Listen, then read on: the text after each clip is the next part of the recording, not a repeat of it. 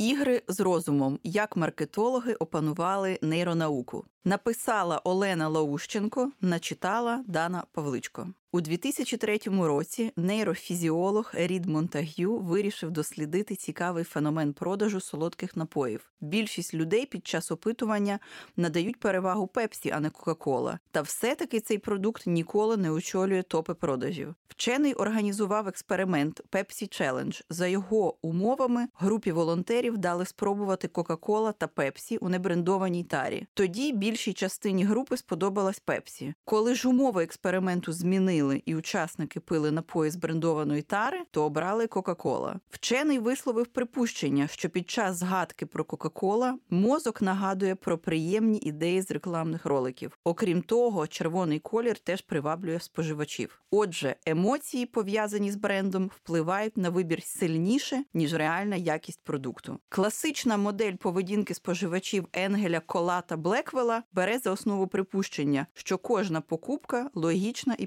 передбачувана. Та все-таки часто покупці не можуть пояснити, чому зробили вибір на користь конкретного бренду чи чому купили річ, яка не є необхідною. У 2015 році компанія Нільсен опублікувала дослідження, у якому виявила, що зазвичай люди купують на 24% більше товарів ніж запланували. Класична модель не пояснює зайвих покупок, тож потрібні нові підходи. Pepsi Challenge був першою спробою за допомогою експерименту зрозуміти, як люди реагують на певні ознаки бренду: колір, смак, емоцію, яку він викликає. А отже, першим дослідженням у галузі нейромаркетингу. Ця галузь об'єднала дослідження з неврології, яка вивчає людський мозок, когнітивної психології, науки про взаємозв'язок між розумом і поведінкою людини та маркетингу, науки про рекламу та продажі. Після Pepsi Challenge принципи нейромаркетингу компанії стали використовувати для того, щоб збільшити продажі. Особливу увагу нейромаркетологи звернули на лобову частку мозку, яка відповідає за увагу, пам'ять та мотивацію.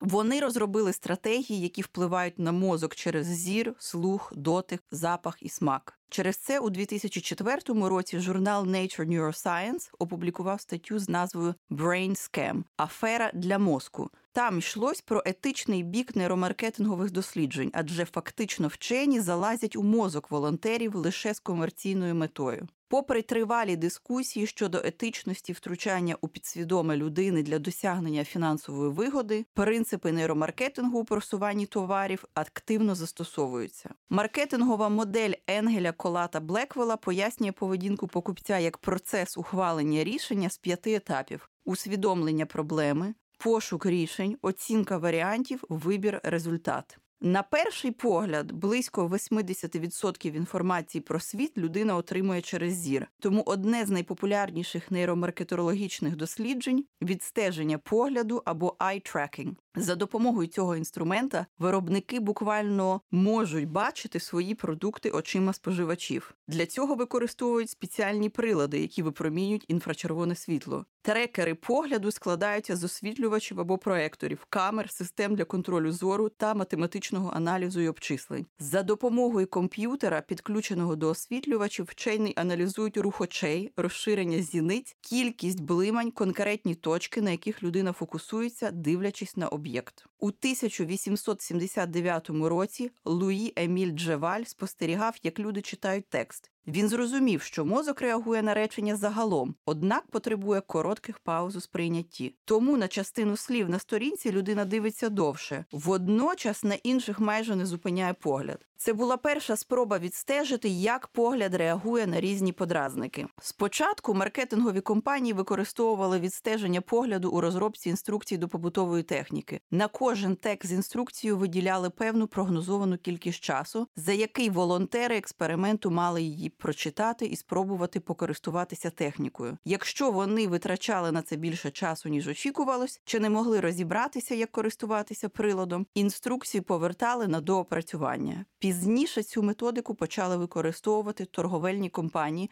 щоб зрозуміти, як краще привертати увагу. Технологія eye tracking показала, що волонтери звертають увагу не на всю картинку, а лише на окремі її частини. На рекламному зображенні, де є модель і продукт, який вона рекламує, погляд споживачів розподіляється неоднаково. Якщо модель дивиться прямо в об'єктив, то аудиторія зосереджується на ній. Якщо погляд моделі спрямований на продукт реклами, аудиторія зосереджується на цьому об'єкті. Компанія Google з 2013 року подала патент на систему плати за погляди Pay-per-view.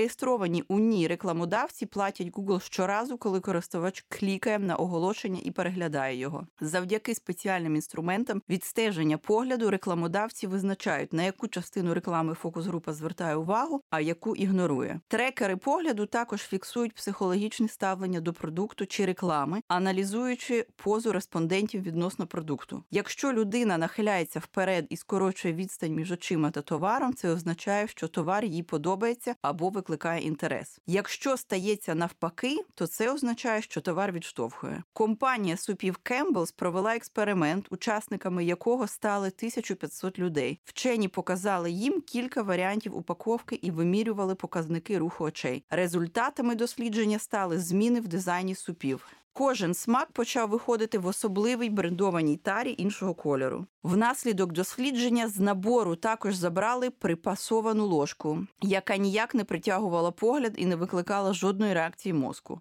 Музика і вино. Нейромаркетологи активно використовують потенціал звуку, музику і силу голосу. Під час прослуховування музики залучаються всі частини мозку, особливо ті, які відповідають за планування. Прислухаючись до звуків музики, мозок намагається передбачити, що буде далі. До того ж, запам'ятовує ці звуки і асоціює їх певними емоціями. Приємна і гучна музика стимулює до активних дій. Вона спонукає більше піддаватись імпульсивним рішенням. На поведінку покупців у магазинах та відвідувачів у ресторанах впливає те, яку музику вони слухають. У 1998 році вчені Адріан Норд, Девід Гарг Рівс та Дженніфер Маккендрік провели дослідження у британському винному магазині. Вони проаналізували, як впливає фонова музика на рішення покупців. Протягом кількох днів вони чергували у торговому залі французьку та німецьку музику. У ті дні, коли франкомовних треків лунало більше, продажі французького вина збільшились у чотири рази. Коли у магазині лунало більше німецької музики, то вже німецького вина купували втричі більше ніж французького. Ця сама компанія дослідників спостерігала за людьми, які чекають на телефонну консультацію від кол-центру. Вони виявили, що клієнти готові чекати майже вдвічі довше, якщо замість гудків вікнути знайому музику, і втричі довше, якщо музика їм подобається. Адріан Норд також виявив, що музика може вплинути на розмір чайових у ресторані. Клієнти готові залишати вдвічі більше чайових, коли лунає класична музика, ніж тоді, коли музики немає, бо лунає інший стиль. Директор фонду лікування та дослідження смаку та запаху в Чикаго Алан Гірш стверджує, що запах має набагато більший вплив на покупку тих чи тих товарів, ніж будь-що інше. Але є ризик, що аромат, який подобається одній аудиторії, іншу може відштовхнути. Тому бренди, які використовують запахи, повинні добре знати свою аудиторію.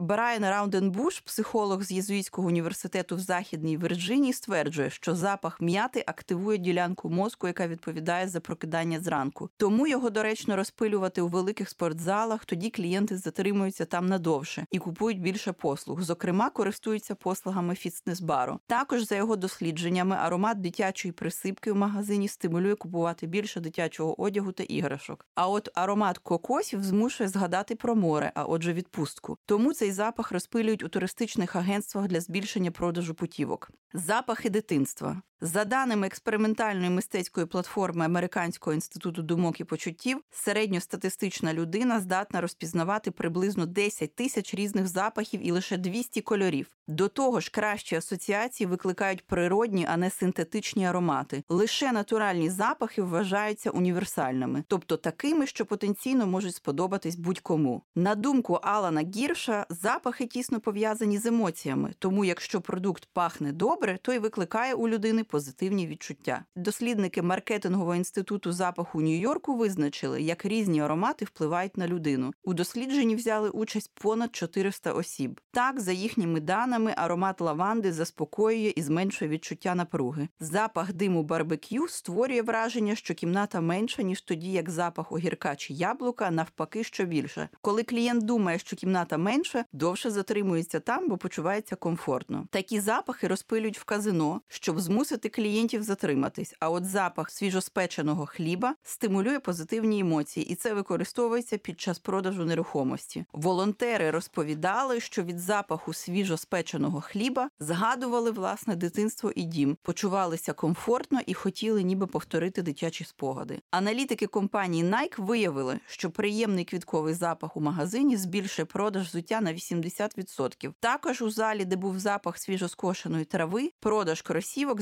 збільшився вдвічі. Аналітики Starbucks встановили, що у кав'ярнях потрібно прибрати запах грінок з яйцем із залу для гостей і замінити його на запах свіжозмеленої кави. Запах кави у кав'ярні стимулював відвідувачів залишатись там довше і збільшив прибуток закладів на 300%. Компанії готові вкладати кошти для того, щоб створювати правильне позитивне враження про продукт. Вони зрозуміли, що не завжди на збільшення продажу впливає покращення якості продукту. Часто для того, щоб продати більше, потрібно лише змінити пакування товару, інтер'єр, музику у точці продажу або запах.